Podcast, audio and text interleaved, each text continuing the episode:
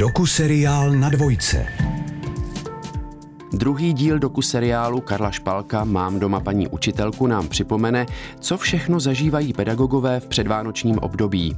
Vánoční dílny a besídky obvykle vytěsní soukromý život učitelů a učitelek, což jejich rodiny nesou se značnou nelibostí. Dozvíme se ale i to, proč by měly paní učitelky dbát na svůj vzhled i šatník.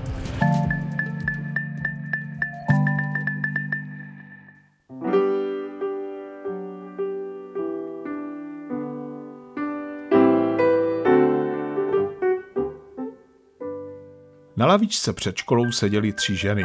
Jedna byla škaredá, druhá hloupá a ta třetí byla také učitelka. Tak toto praví jedna z anekdot o učitelkách. Docela se mi líbí. Podle mě ovšem není postavená na reálném základě. Nevím, kdo ji vymyslel, ale já, který se pohybuji mezi kantory celý život, mám naprosto jinou zkušenost. Učitelky, které znám, jsou krásné, chytré, empatické, kreativní, láskyplné a hlavně by na lavičce před školou nikdy neseděly. Než by tímto způsobem marnili čas, raději se budou věnovat dětem nebo své třídě. Takové, jak jsme je poznali v dobách, kdy jsme byli sami žáky nebo na třídních schůzkách, v soukromí určitě nejsou. Tam jsou veselé, mnohdy rozverné a umí krásně vypravovat příběhy, ve kterých si dělají legraci sami ze sebe.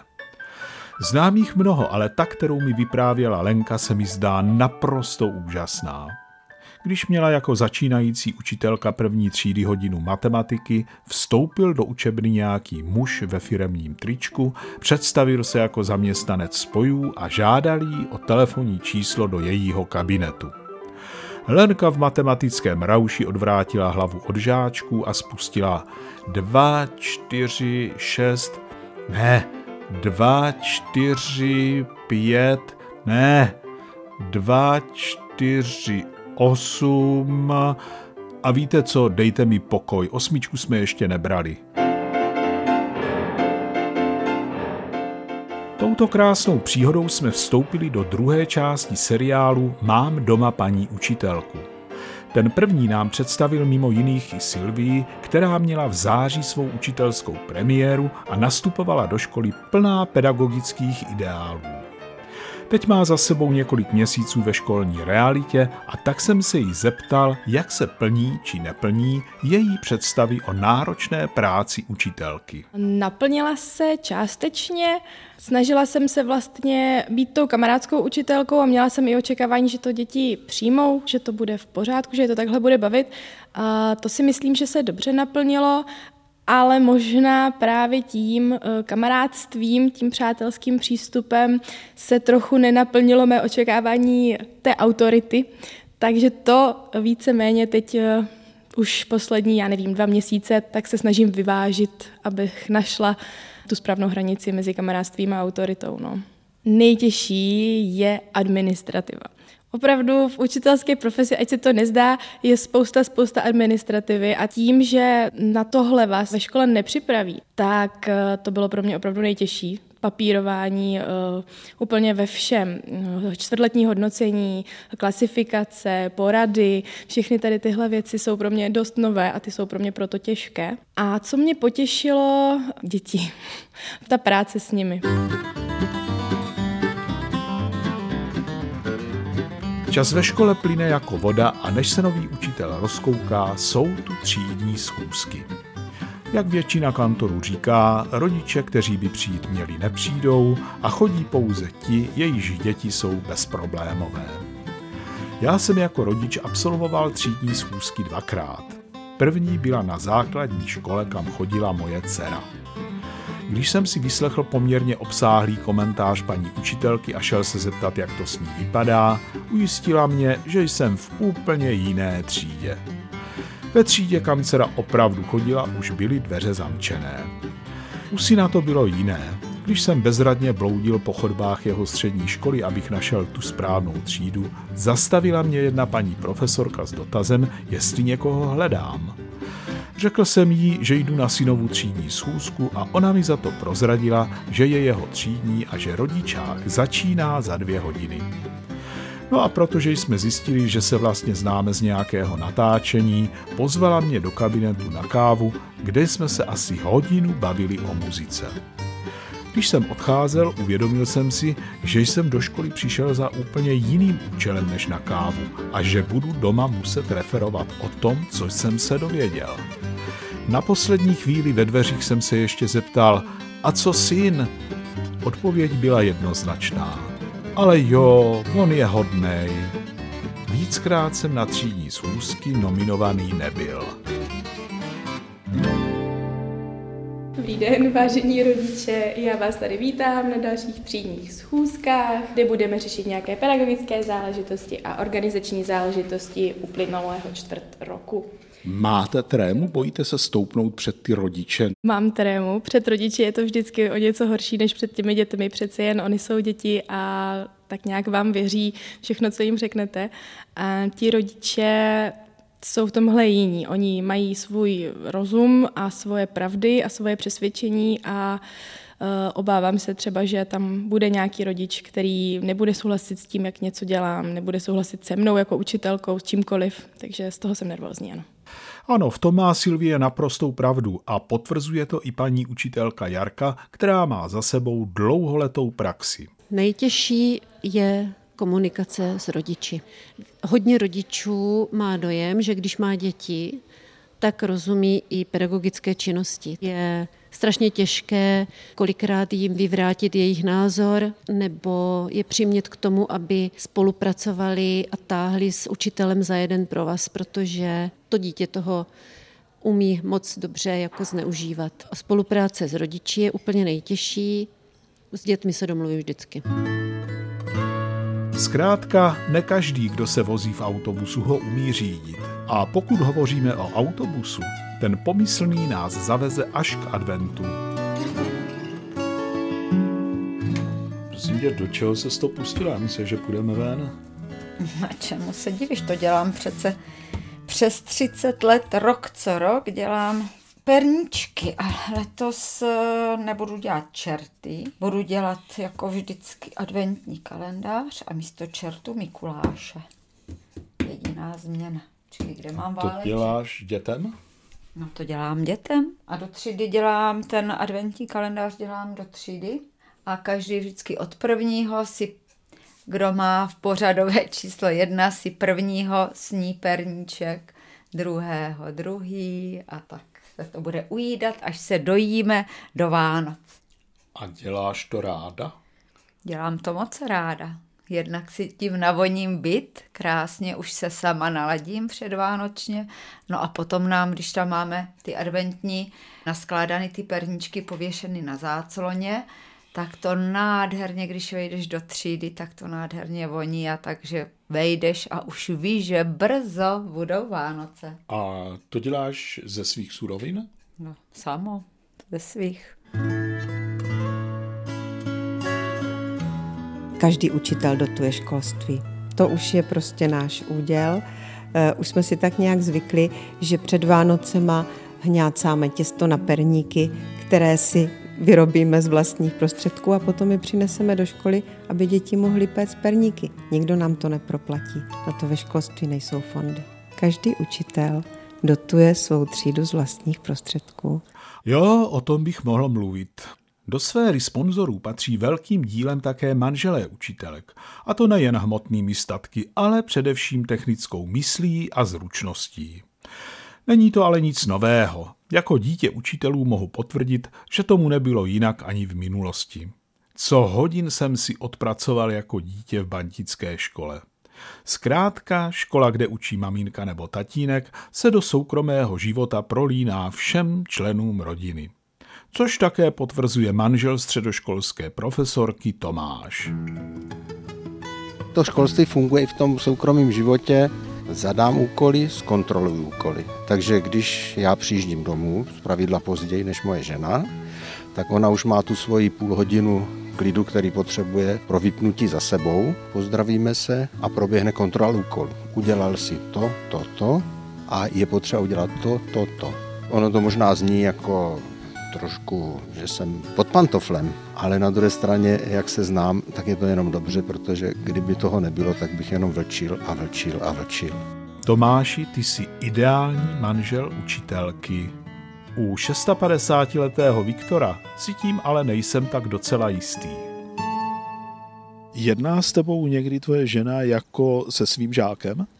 Tak samozřejmě, každý člověk je nějakým způsobem zasažen ve svém jednání svým povoláním. Mně se to samozřejmě stává taky, protože součástí učitelství není jenom předávání informací, vědomostí, ale je to také výchova.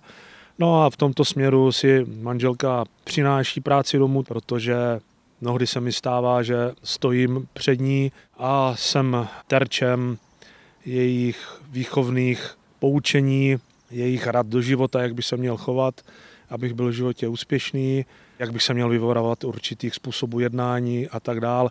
Takže v tomto smyslu určitě si to vůbec neuvědomuje, tak se mnou mnohdy jedná právě jako s žákem, kterého by měla učit. Přiznám se, že se s podobnými situacemi setkávám také. Například na přechodu pro chodce, kdy je auto ještě v nedohlednu, jsem upozorněn, že mám zastavit a rozhlédnout se. Nevadí mi to a takovou situaci považuji za milé zpestření všedních dnů. Horší je, když v zamýšlení nad školními aktivitami přestane moje manželka vnímat. V tom ale naštěstí nejsem sám, že Tomáši. Nosí si tvoje žena domů práci a starosti? Nosí jak té formě písemné, což jsou tady ty písemky slavně, tak nějaké formě, řekněme, myšlenek a neustále se na něco připravuje, neustále o tom hovoří, neustále něco zařizuje, výlety, ubytování, protože na tu školu myslí neustále. Ano, zamýšlenost učitelky a její odlety z této planety znám velmi dobře. Zvlášť pikantní bývají po celotýdenní šichtě v pátek. Například se zeptám, kdy zítra pojedeme na chalupu?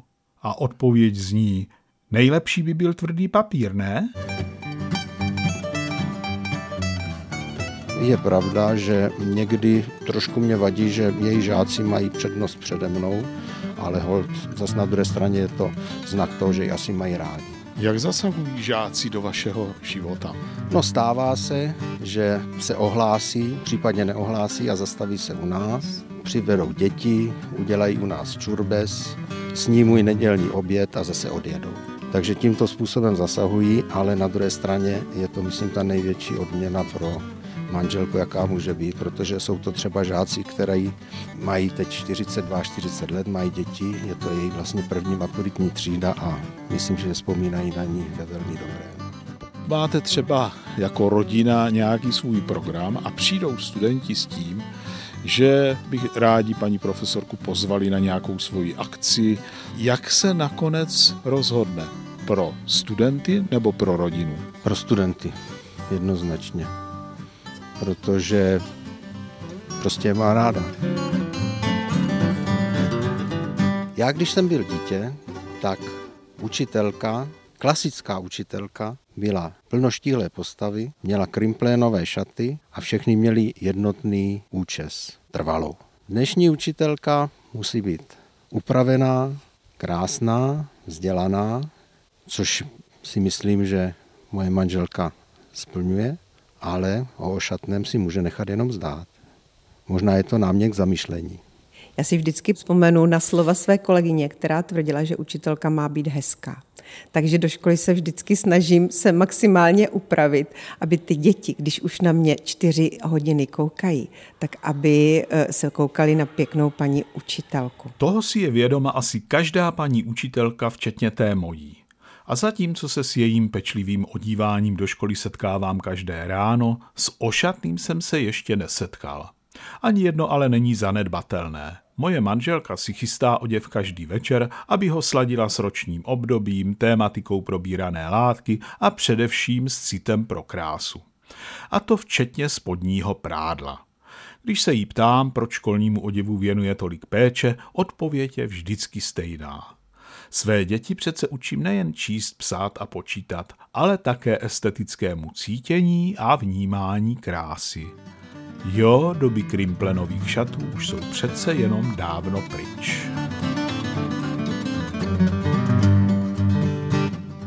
mám prvňáky většinou, takže to můžu potvrdit, že ty určitě holčičky sledují nalakované nechty, barvu, všechno. I vlasy, když mám změnu, tak přijdou, pochválí, samozřejmě potěší, ale nejenom holčičky, ale i kluci. Stalo se mi, že kluci v první lavici si mě tak jako měřili, prohlíželi a pak říkali, paní učitelko, co to máte dneska na nohách? Začala jsem od pantoflí a že to ne, pantofle ne, to víš. Tak říkám, no to mám punčocháče, dneska zelené, abych doladila kolem Vánoc, že jo, jak se zdobí stromeček. A kluci, ale ne, paní učitelko, to nejsou punčocháče. Já jsem říkala, no tak co by to tak jako mělo být, to jsou punčocháče, kluci. Ne, paní učitelko, to jsou to ty rybářský. To jsou ty přece ty rybářské. Jo, co rybářský? No to jak mají ti rybáři, když chytají v té vodě ty ryby, holiny. Jo, jo, jo, jo, to jsou ty rybářský holiny, co jsou až nahoru.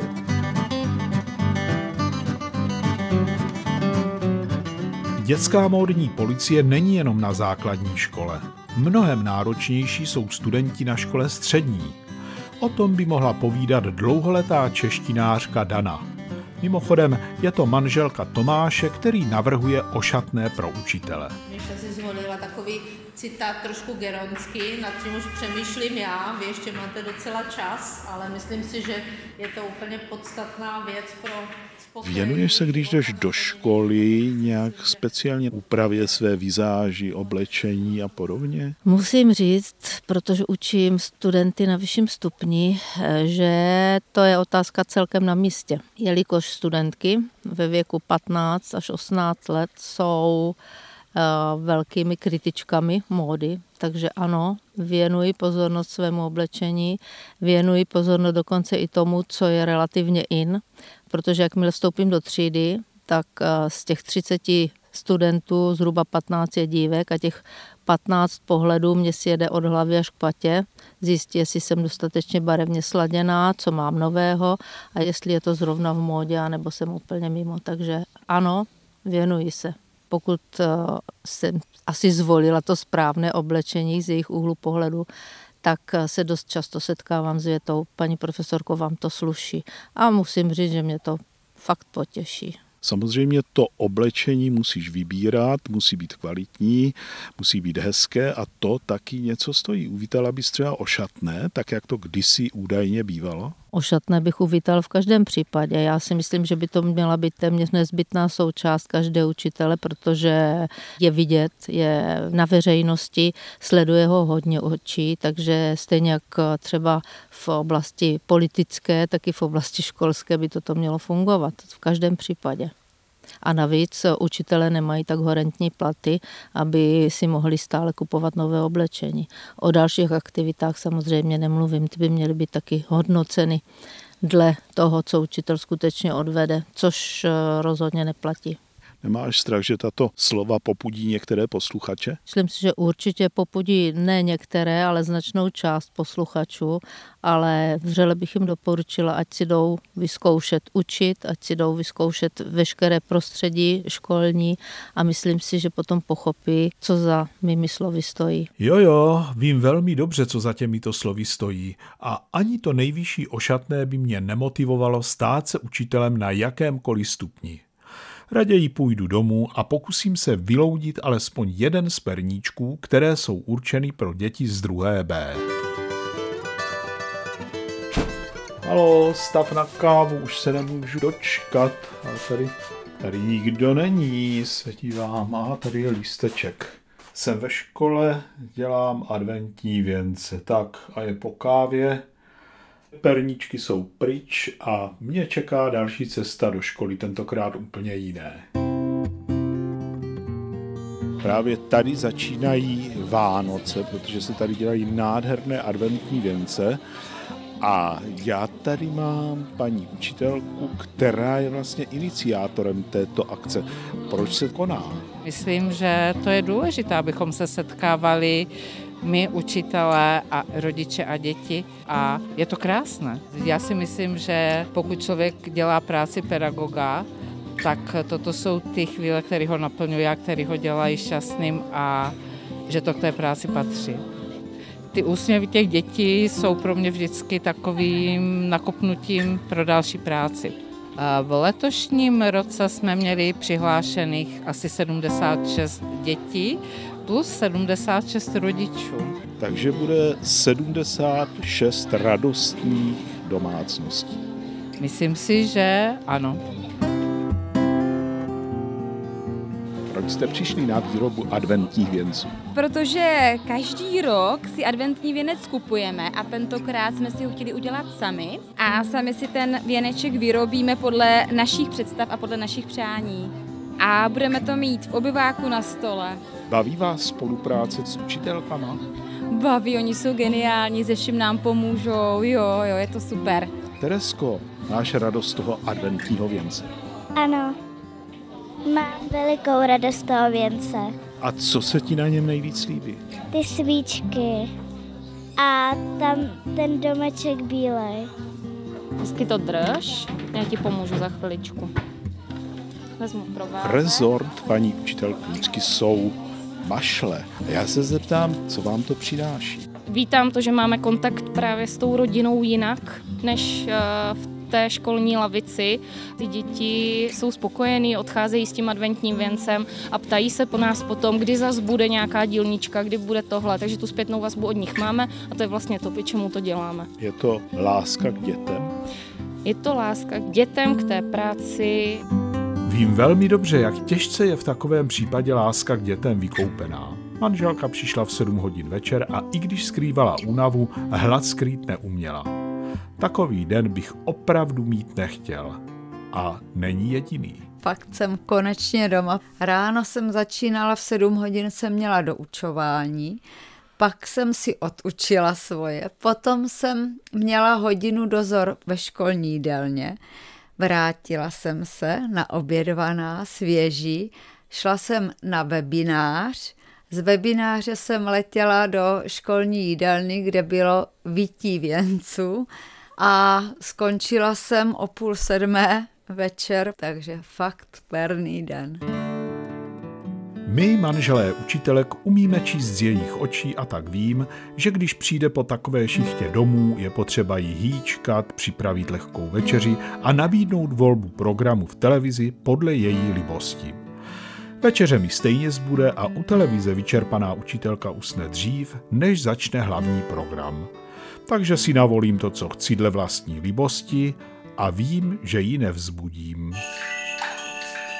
Vánoce se kvapem blíží a zatímco na ně přípravy ve škole vrcholí, domov strádá.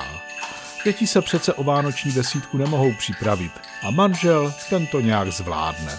A zvládne to rád. Víme to všichni. Tomáš, Viktor a nakonec i já. Já jsem přesvědčen, že nic lepšího mě nemohlo potkat.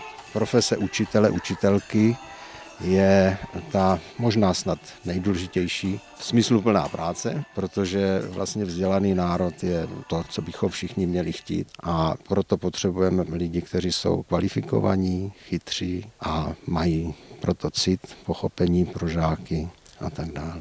Učitelství není povolání, ale je to poslání, je to nezbytný, aby člověk to vnímal jako věc, kterou dělá ve prospěch společnosti.